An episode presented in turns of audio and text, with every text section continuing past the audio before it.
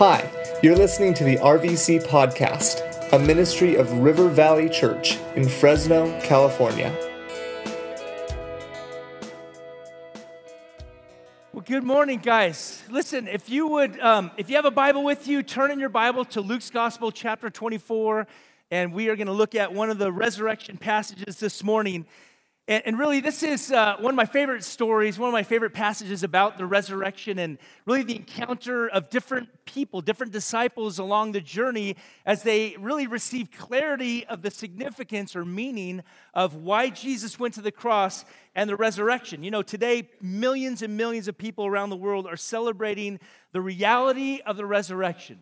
Jesus rising from the dead really is the foundation of Christianity. Without the resurrection, there, there is no life, there is no hope, there is no offer of salvation. And yet, Jesus did rise from the dead. And the message of the Gospels, it rests in that truth the death and the resurrection of Jesus, that Jesus Christ is alive. You know, uh, today, as we look at the first Easter, there certainly was a lot of confusion uh, and when Christ showed up and, and revealed his risen state, it really did bring a lot of clarity about his mission to a group of very confused disciples. You think about the confusion about, you know, Christianity, the confusion about Jesus' birth and his resurrection, you know, celebrating Easter. For many of the years of my life, I grew up thinking that Easter was about really just finding that one egg my grandma hid that had about 10 bucks in it so that we could, you know, buy like two and a half, you know, tanks of gas. As you, you, you know, it's like a way back kind of a thing. And yet, there, there, there is lots of confusion about it. There's a group of Sunday school uh, kids that were asked a question by their teacher, and he said, Hey, what is Easter about? One kid said it's about, you know, uh, Easter egg hunts and, you know, finding eggs and getting candy. Another person said Easter's about, you know, dressing up and having an Easter hat and an Easter dress and going to brunch. And this guy thought, man, I'm failing at my job being a Sunday school teacher. And so another kid raised his hand and said, uh, she said, Easter is about Jesus Christ dying on the cross and rising from the dead. And he thought, man, finally someone's getting it. And then she continued and she said, and if he sees his shadow, he goes back in the tomb for six more weeks of wintertime. And that joke's as old as the dirt that we're standing on, but you see, like people were confused about it. I was there. Maybe even this morning, you need a reminder a refresher of like what it is that we are singing about, what it is that we are uh, uh, rejoicing about, what it is that we're celebrating this morning. And so I ask you to turn in your Bibles to Luke chapter 24, and let's read together the first disciples coming into this realization, the clarity that they gained from finding out that Jesus was alive. It says in verse 1 But on the first day of the week at early dawn, they went to the tomb, taking the spices they had prepared, and they found the stone rolled away from the tomb. But when they went in, they did not find the body of the Lord Jesus. While they were perplexed about this, behold, two men stood by them in dazzling apparel. And as they were there, frightened, and bowed their faces to the ground, the men said, Why do you seek the living among the dead? He is not here, but has risen. Remember how he told you while he was still in Galilee that the Son of Man must be delivered into the hands of sinful men and be crucified, and on the third day rise.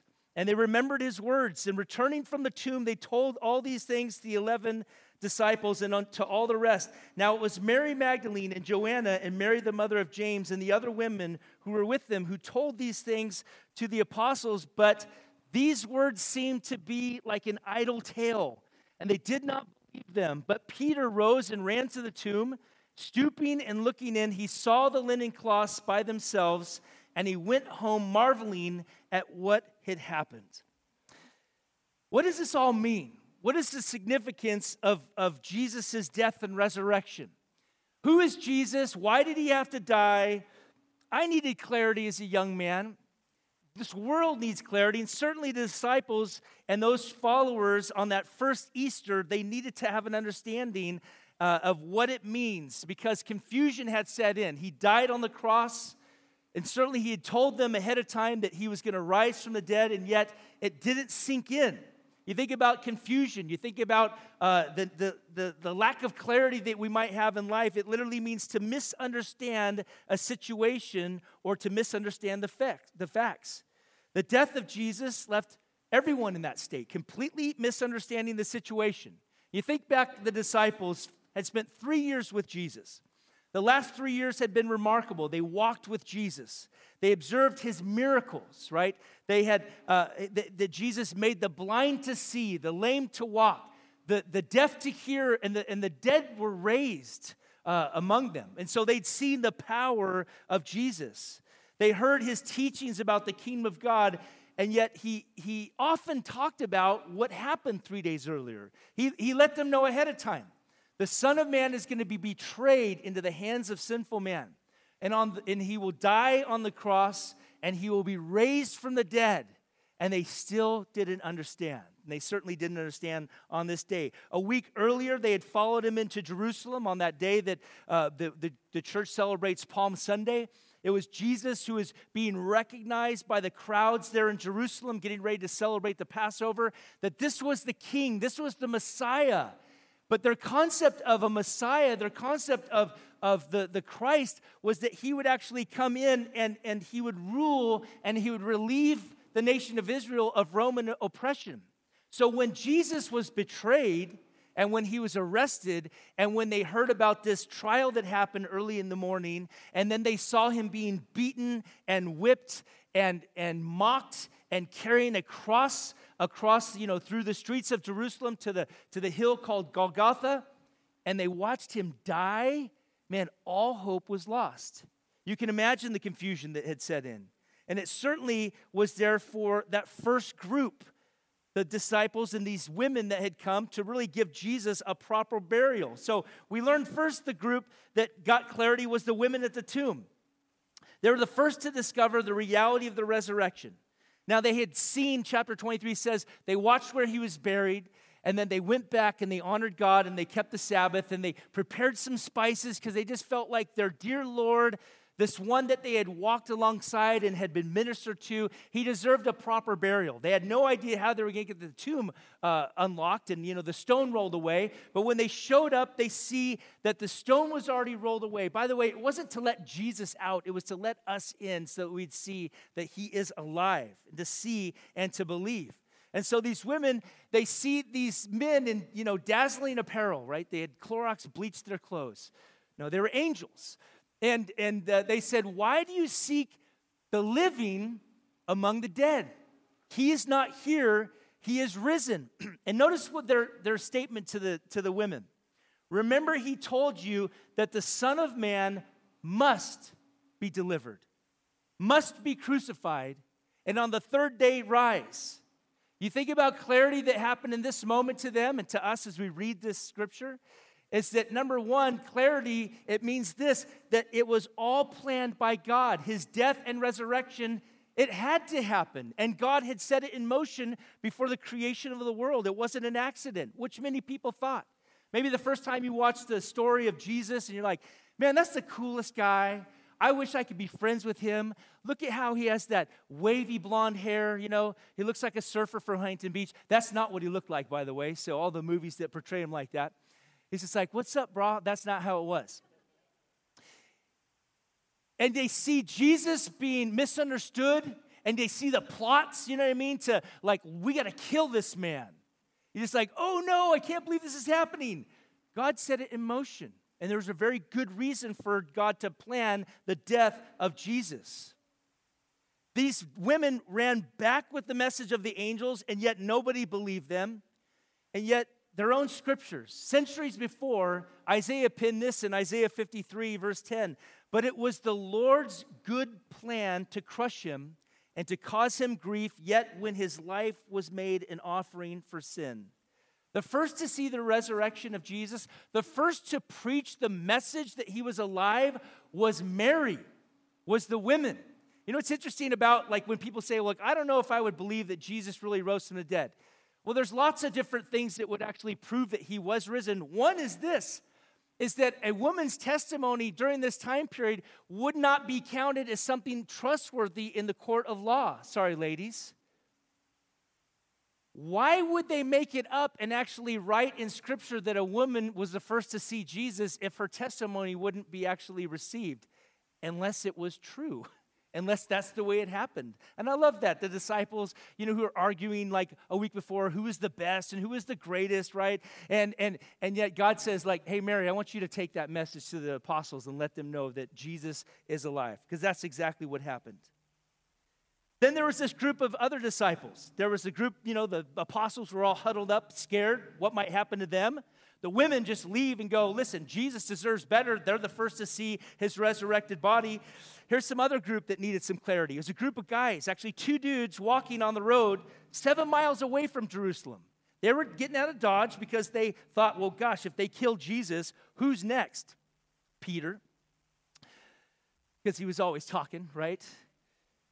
In verse 13, Luke goes on and says, That very day, two of them were going to a village named Emmaus, about seven miles from Jerusalem. And they were talking with each other about all these things that had happened. And while they were talking and discussing together, Jesus himself drew near and went with them. But their eyes were kept from recognizing him. He might have had like glasses, a little mustache, fake nose. I don't know how it happened, but they didn't recognize him in this moment. And Jesus said to them, what is this conversation that you're holding with each other as you walk? And they stood still, looking sad. Then one of them, named Cleopas, answered, Are you the only visitor to Jerusalem who does not know the things that have happened there in these days? And he said to them, What things? And they, and they said to him, Concerning Jesus of Nazareth, a man who was a prophet, mighty in deed and word before God and all the people, and how our chief priests and rulers delivered him up to be condemned to death and crucified him. Notice this. But we had hoped that, th- that he was the one to redeem Israel. Yes, besides all this, it is now the third day since these things have happened. Moreover, some women of our company amazed us. They were at the tomb early in the morning, and when they did not find his body, they came back saying that they had even seen a vision of angels who said that he was alive. Some of those who were with us went to the tomb and found it just as the women had said but him they did not see. And he said to them, O foolish ones, and slow of heart to believe all that the prophets had spoken. Was it not necessary that the Christ should suffer these things and enter into his glory? And beginning with Moses, that's the first five books of our Bible, beginning in Genesis and Exodus and Leviticus and Numbers and Deuteronomy, it says that he, beginning with Moses and all the prophets, he interpreted to them in all the scriptures the things concerning himself. So they drew near the village to which they were going, and he acted as if he was going farther. Like, well, hey, I'll see you guys later. But they urged him strongly, saying, Hey, stay with us, for it is evening, and the day is now far spent. So he went in to stay with them. And when he was at the table with them, he took bread, and he blessed it, and he broke it, and he gave it to them. And their eyes were opened, and they recognized him, and he vanished from their sight. And they said to one another, did not our hearts burn within us while he talked to us on the road, while he opened to us the scriptures? And they rose that same hour, returned to Jerusalem, and they found the eleven and those who were with them gathered together, saying, The Lord has risen indeed, and he has appeared to Simon. Then they told them all that had happened on the road and how he was known to them in the breaking of the bread. So these guys now get clarity. I, I love that Jesus comes to these guys because they were totally down in the dumps. They had uh, no hope. They even said that. We had hoped that this was the one to redeem Israel. They were completely broken people. And they had a lot of confusion about what had happened. And so Jesus arrives. Let me give you clarity of the significance or meaning of the cross and the resurrection and what it means for humanity now. Today, Jesus, I love that he comes right where we are in life. You might be here this morning kind of bummed out. Maybe life is disappointing to you. Uh, maybe you're even bummed uh, that you feel like God has actually not come through for you. Or maybe everything is good in your life right now. You're like, man, everything is fantastic in my life, but there's this lingering thought one day, that stat, one out of every one person dies. Happy Easter, everybody. Like, man, what is up? And that day is fast approaching. You're like, you know what? I better find out what Jesus is all about because people continue to tell me that it's impossible for me to actually spend eternity with God trying to do it on my own. And Jesus arrives and he comes along and says, Hey, fellas, what are you guys chatting about? And they're like, Are you kidding? We're talking about the things concerning Jesus of Nazareth. And they described his life, his miracles, his teachings, that he's the greatest human to ever live in this world. They described how he was a friend of sinners and he welcomed the outcasts and he touched those who were the untouchable and he loved the unlovable. And they're just like, he was the greatest. And then they describe in detail his arrest, his trial, his death sentence, his crucifixion, and his burial. And in verse 21, they said, We thought he was the Messiah, the promised one from God, but how could he die if he was the Messiah? Death wasn't in their plans. They didn't understand that, yes, God planned it from the beginning of time.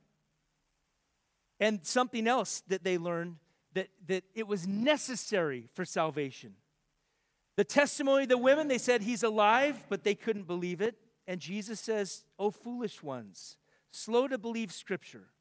The Messiah had to suffer. And so, on their journey away from the empty tomb, on their journey away from Jerusalem and the other disciples, Jesus takes them on a journey through the Bible and begins to point out things. Like over here, Moses said this I will raise up a prophet like uh, a man, and you're to listen to him. And over in Isaiah, this, this promises in Isaiah 53 that, that God is going to lay upon this one, the suffering servant, the iniquity, the sin of the entire world. And over in Psalm 22, it describes literally centuries before the means of the cross as a form of execution was ever invented, David describes almost completely the scene at what happened at the cross. And they began to see, and their eyes began to open. They even confirmed that their hearts were burning when Jesus was opening God's word to them. And he says, Oh, foolish ones. And Jesus explained the passages that concerned the Messiah and why he had to die. I mentioned Isaiah 53. Let me read verse 5 and 6 for you. Isaiah said this, but he was pierced for our rebellion. These, these nails that went through his wrists. And he was crushed for our sins. He was beaten so that we could be whole. He was whipped so that we could be healed.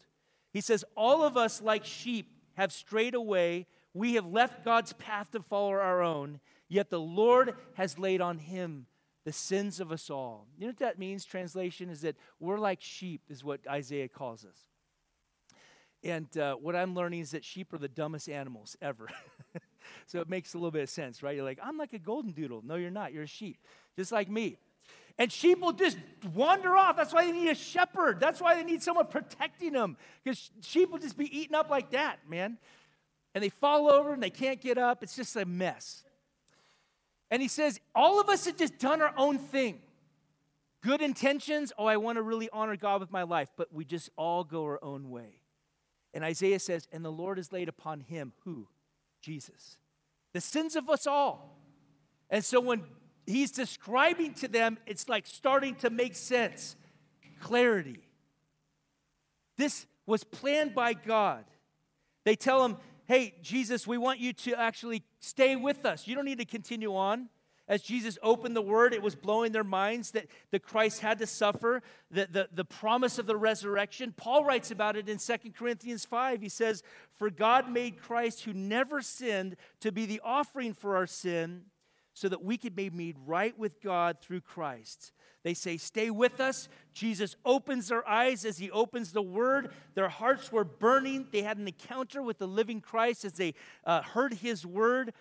And, and, then, and then Jesus vanishes from them. And they're like, man, we are seven miles away, but man, we need to tell the disciples. And so they run back that night because they were overwhelmed with this truth and they said, Jesus is alive. Here's the second point of clarity that happened for them not only was it planned by God, but his death and resurrection, it was necessary for salvation. You and I couldn't be saved. There's no other way for us to be saved. Maybe you're here like I was many years ago, thinking that as long as I tried hard to be good or to be gooder than some of my friends, English isn't my strong point, then that's going to be enough for God. I'm going to try to go to church. I'm going to try to live by the golden rule. People like me thought, well, I'm going to try to keep the Ten Commandments. And then you realize that we've all broken, if not the Ten Commandments by letter, we've broken the spirit of the Ten Commandments. Jesus tells us that in Matthew's Gospel, chapter 5, uh, letting us know in chapter 6 about that, that you have heard it said, you shall not murder, but I tell you that if you have hate in your heart, that intention that causes murder, you've already committed and broken that command. Anyone have hate in their heart ever in your life? How about any liars? Do I go to church with any liars today? There you go. Thank you. See, we've all broken God's commands. Every one of the Ten Commands we've broken. It's impossible for a human to be saved, to go to heaven. That's why Jesus had to die. And that's why Jesus said, Was it not necessary? The angel said, These things must have happened, right? Planned by God. These things are necessary, what? For humans to be saved. There's no other way for us to be saved. Jesus literally died as a substitute, is what Isaiah 53 tells us. That the Lord laid upon him the iniquity of all of us. All of our sin was laid upon him at the cross. Sin had to be paid for. And when Jesus was on the cross, he absorbed all the wrath that this world's sin, my sin and yours included, deserved. God is holy, God is just. The law demands uh, you and I to live in such a way, and we cannot live in that sort of a way. The Bible says, For all have sinned and fallen short of God's glory. You know, when you read through the law and you read through the Ten Commandments, certainly it's a great guide for us to live through life, but you know what? It's pointing to us saying, You're a sinner. You've broken that command. And you go, Man, I, I'm without hope until you hear about Jesus. Was it not necessary that the Christ should suffer? He paid for our sins. In fact, it's been said Jesus Christ paid a debt he did not owe because we owed a debt we could not pay. Was there not another way? Three nights before, Jesus was in the garden with his disciples. And Luke's gospel tells us he was sweating, as it were, drops of blood, letting us know that it was such a stress upon him that mixed with his sweat, capillaries in his head were breaking open because he was overwhelmed with what he was about to go through. Not just the wrath of humanity, nailing him to the cross, beating him with that uh, flagellum that basically ripped his back apart, but it was the wrath of God that he was going to absorb. And he prayed to the Father three times Father, if it is possible, if, is what possible? Is it possible for human beings to be saved without me dying in their place? And then Jesus uttered these words. I'm so thankful he did. Nevertheless, not my will, but your will be done. It was God's plan for him to die because it was necessary for human beings to be saved. The law cannot save you. You trying to be religious cannot save you. Your good intentions cannot save you. Nothing can make a person righteous before God. Human beings cannot save themselves. That's why Paul says, by the works of the law, no one is justified. We were separated from God because of our sin, and God laid on Jesus all his wrath for sin because we've all broken his commands. That's why we say Jesus died for us. So there was that clarity. His death was necessary. Then there's the disciples back in Jerusalem. Look at these fraidy cats with me in verse 36. As they were talking, they're all big talkers too. A couple days before, Peter's like, Jesus, look at John. Look how scared he looks. I'm not leaving you, Jesus. And Jesus says, Peter, there's going to be a rooster that's going to crow a couple times tonight. You're going to deny me three times before that happens. Oh, no, no, no. All the other disciples like, no, no, no, no, no. Peter, he'll be the first to run. They all ran. And now they're all, all hunkered down, hiding, scared for what might happen. And so the guys ran back and they say, God, man, you will never believe what just happened. Verse 36 And as they were talking about these things, Jesus himself stood among them. And they said, and he said to them, Peace to you. But they were startled and frightened and thought they saw a spirit. And he said to them, Why are you troubled and why do you doubts arise in your heart? See my hands and my feet, that it is myself. And when uh, and, and he said, Touch me and see, for a spirit does not have flesh and bones as you see that I have. And when he had said this, they showed him, he showed him his hands and feet. And while they were still disbelieved for joy and were marveling, he said to them, Have you anything to eat? And they said, We have a piece of filet fish from McDonald's and a piece of broiled fish. Man, those used to be so good, right, when we were little kids, but man, they're very bad for you. Jesus had steamed fish here and uh, gluten free, and he says this He ate that broiled fish and he, he took it and he ate it before him. And they're like, Oh my gosh, look at him, he's eating. Then he said to them, These are my words that I spoke to you while I was still with you, that everything written about me in the law of Moses and the prophets and the Psalms must be fulfilled. Then he opened their minds to understand the scriptures, and he said to them, Thus it is written that the Christ should suffer and on the third day rise from the dead. Notice this, and that repentance and forgiveness of sins should be proclaimed in his name to all nations, beginning from Jerusalem. And you are witnesses of these things. So the disciples, they go back and they're sharing, and they're just like little kids, man. Like, oh, wait, wait, wait. remember when he said this? And the other one interrupts him, you know what I mean? And then all of a sudden, Jesus shows up, and it's just like, close your mouths, disciples. They're all freaking out. They don't know, is he a spirit? What's happening? Are we, you know, hallucinating? Jesus says, guys, it's me.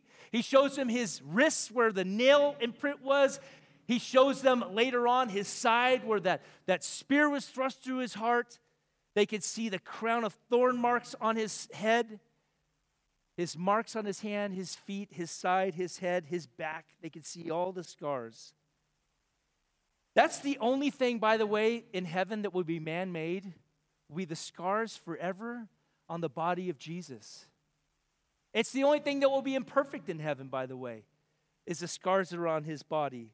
And it will forever remind us of his incredible love, that he would be willing to go through that. Jesus says to them, These things must be fulfilled. And their eyes and their minds were opened. He opens their minds, he gives them understanding. This is the meaning of the cross and resurrection. And by the way, he wants to do that for each and every one of us today. We know what he did. We know it was all planned by God. We know that it was actually necessary for us to be saved. But why? Why would God allow Jesus to go through all that suffering? Why would Jesus be willing to go through it? a verse that Joe shared earlier this morning in Ephesians chapter 2. But God, being rich in mercy because of his great love with which he loved us. Here's what brings clarity to us. If you've ever doubted God's love, this moment, his death and his resurrection, and our minds being open to what the reasons why it had to happen, it brings clarity and it proves his love for us. Why would he go through that? Why would God allow this? As he beheld his scars, it will forever be on display. I love you. It was because of love. I think of that song, How Great, How Great, How Great is Your Love. It's a song that we sing here at RVC. I woke up this morning thinking about this as I'm wandering through this passage again, rereading it, and getting ready to share it this morning at this service and the next, and thinking to myself, God, it just blows me away that you would love me that much. It blows me away that he would love this world that much. And yet, that's what he proves through his death and his resurrection. They looked at his scars, and I wonder if they remembered back. Gosh, remember when he was talking to Nicodemus? John chapter 3, and he's like, For God so loved the world that he gave his only Son, and that whoever believes in him would not perish but have eternal life. For God did not send his Son into the world to condemn the world, but through him, the world might be saved, through faith in Jesus. And they understood that to mean he's the Messiah. He's going to hook us all up. He's going to get rid of this Roman oppression. And now it makes sense. Oh, he gave his only son to die, to actually take my sin, to take the sins of this world. For God so loved the world that he gave his son ultimately to die. There's no more wondering. If you thinking to yourself, man, I've just I've made a lot of bad mistakes in my life. There's no sin too great that God cannot forgive. You might be a Christian here today thinking, man, I've just been blowing it, I've been messing up, and I just feel unworthy of God's love. We always have been unworthy of God's love. Before you had a chance to disobey God once, before you had a chance to ever actually like do something good for God's kingdom, He already took care of your sin. Paul tells us in Romans 5 8, uh, 5 uh, verse 6 through 8, when we were utterly helpless, Christ came at just the right time and died for us sinners. Now, most people would not be willing to die for an upright person, though someone might perhaps be willing to die for a per- person who is especially good. But God showed his great love for us by sending Christ to die for us while we were still sinners. Every sin ever committed, I want you to think about that. Every murderer, every rapist, every liar, every cheater, every religious hypocrite, every adulterer, every evil leader, and every human in this room has broken God's laws. Jesus took their place, He took my place, He took your place. All of us deserve God's wrath, and He did that because He loves us.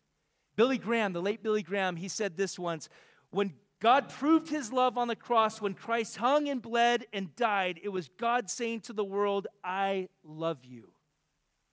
We should teach that to our kids when they're little. Actually, Tam found a resurrection eggs yesterday in the uh, garage. Does anyone have resurrection eggs? Kids would fight, you know, like, man, this is about the resurrection. Why are you guys fighting right now? You're all naughty. They wanted to open the cool ones, you know what I mean? Like when they got the one with the gauze, they're like, ugh, why did I have to pick that one today? and thank God those times are over for us. But uh, it was that uh, what were we talking? You know what? This happens every Sunday, doesn't it? Man, I just want to apologize. If you're new here today, I just want you to know I'm gonna get better. It's gonna be different next week. My three-year-old at the time, Austin, he used to say this when he, he learned about Jesus and what Jesus did. He used to say this. This is how much God loves me. We say, is it this much? This much? And then he would stretch out his hands. God loves me this much. And then he died. And it's like, spoiler alert, he actually rose from the dead. And when you get to that last egg, it's empty, and you'll know Jesus is alive now. Thank God for those empty eggs, right? Confirming truth. It was the defining act of God's love. It, when it says God so loved, it doesn't mean He doesn't love you anymore. It doesn't mean He doesn't love this world. Is that there's no other act that He could actually define that incredible love. There's nothing else He could do. If you doubt God's love today, look back through the corridor of time and you see a bloody Savior hanging on a brutal cross, and it is confirming his incredible love for you and his willingness to forgive sin. This last point of clarity that Jesus lets us know in verse 47 that repentance and forgiveness of sins should be proclaimed in his name to everyone, every nation, every people group, every sinner, whatever category of sin you uh, are in, everyone that message of hope that repentance and forgiveness is available now. Here's the clarity it brings that God offers real life to all who come to him. As he mentions in verse 47, there's access to God now through faith in Jesus' death and resurrection. I love what John says at the end of his, his book. In the Gospel of John, verse 31 of chapter 20, he says, But these things are written so that you may continue to believe that Jesus is the Messiah, the Son of God and that by believing or having faith in him, you will have life by the power of his name. Jesus went to the cross because God desires that every human being would be restored in relationship with him. Today we can be forgiven. Today we can have life. Let me remind you, Christians, that today you know and walk with God because of Jesus' death and resurrection. And all who come to him can actually have that hope or that life that John talks about. The message of repentance and forgiveness, what does that mean? Repentance means, God, I recognize my sin. Literally, that word to repent means to change direction. You and I are like sheep wandering our own direction, and to repent means to turn around and to go back in the direction of God where you might receive mercy and forgiveness and be restored into a life. And it's based on what Jesus did, not our own effort, not our own works not your ability to try to keep God's commands, not your ability to try to actually go to church and be a decent person in this world. None of that can actually save you. It's only belief in Jesus Christ. And we might receive life. One part of life that we receive, eternal life that Jesus offers, is abundant life. It's like for here and now. You get to actually know and walk with God. You think about that relationship that happens when a person puts their faith in Him. The greatest part about being a Christian is actually to know God. It's to know that you can have wisdom from Him. It's to go to Him and find strength. When we have busted and broken hearts, that we can actually receive comfort and love and wisdom for living. And by the way, power for living in this life. Being a follower of Christ, having life abundant now means that God uses the jacked up situations in our life for our benefit. Have you guys, anyone have any messes going on in your world or your life? Has anyone had like a, a, a like a, wow, I didn't actually plan that when I made my plans for 2019 happen yet? Isn't life a little crazy, a little nuts? And some of it's our own stupid fault, right? You're just like, oh man, this thing's going, going through right now? That's because I made this decision. But God even uses, according to Romans 8, He uses all of the mess and circumstances that come from either decisions that we make or decisions that other people make, and He actually will use it for our good. That blows me away. That's life abundant now.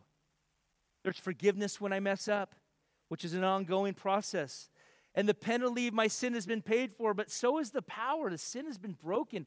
You actually have the ability to actually live at a higher level and have a fresh start where all things are new, healing for broken areas of your life, all because of that faith and that hope in the death and resurrection of Jesus Christ, but also life eternal. Life eternal.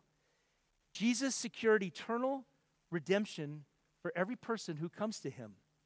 One day, my life will end, one day, so will yours. And you can have the hope living here on earth that one day you'll spend eternity in heaven. And it's all because Jesus died he rose again from the dead. That place where some of you have lost loved ones that knew Christ this year, where there's that hope of no more pain, no more suffering, no more difficulty in life. All of it gone. No more tears. No more taxes, by the way. All because of hope in Jesus Christ. Clarity. The resurrection account in Luke's gospel and the other gospels, we see it. Jesus' death and resurrection was planned by God. His death and resurrection was necessary so that human beings could be saved because he was a substitute on the cross. This, we call it the substitutionary death of Jesus my, in my place, in your place. Clarity because it was God's love. That's why Jesus went to the cross. And here's this clarity to offer us life based on our simple faith in him.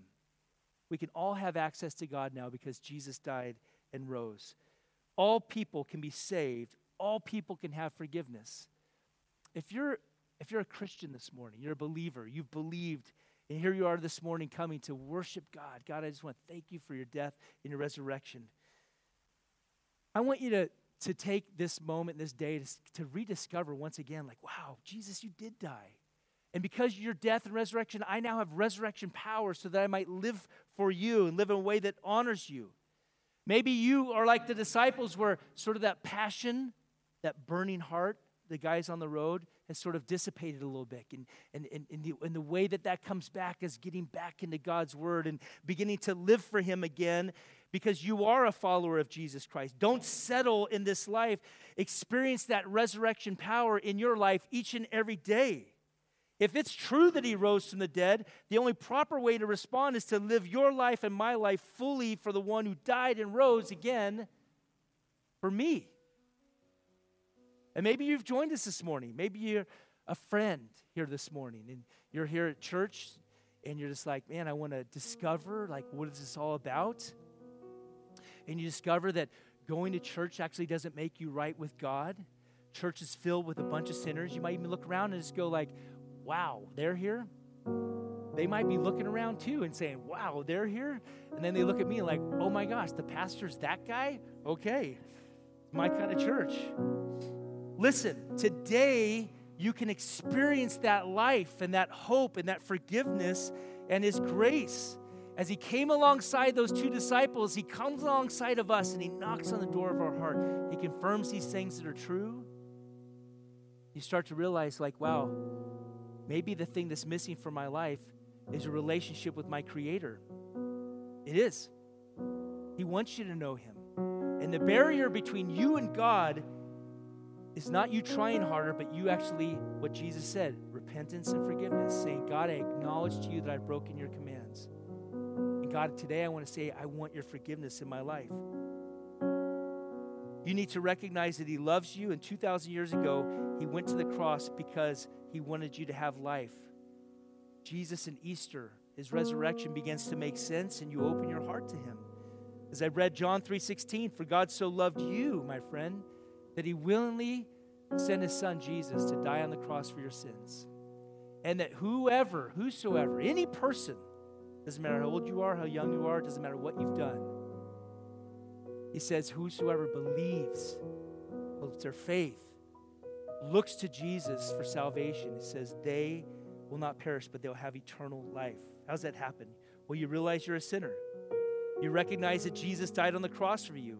You choose to repent of your sin. You've been going this way, you're going to go this way now towards God. And you receive Jesus Christ into your life. Being a Christian is not merely believing some creed. This is what happened. Jesus died and he was God. It was planned by God. And, you know, all this religious, you know, doctrine. It's more than just a creed to actually proclaim it's actually having christ himself take up residence in our heart he tells us in revelation 3.20 for uh, i stand outside uh, i stand at the door and knock stands at the door and knocks and it's a mental picture of standing outside the door of your heart in the hearts of humanity it says and if anyone opens up the door and hears my voice and opens the door i will come in and i will dine with them. It was a, in that culture to eat with someone means fellowship and oneness. And he stands at the door of our hearts and he knocks, but you are the one that has to actually open up your heart to actually receive him. If you hear his voice, he says, and you open the door, I will come in, and he takes up residence in our life. Maybe this is your first Easter, like it's time to surrender your heart to the Lord. And he loves each and every one of you.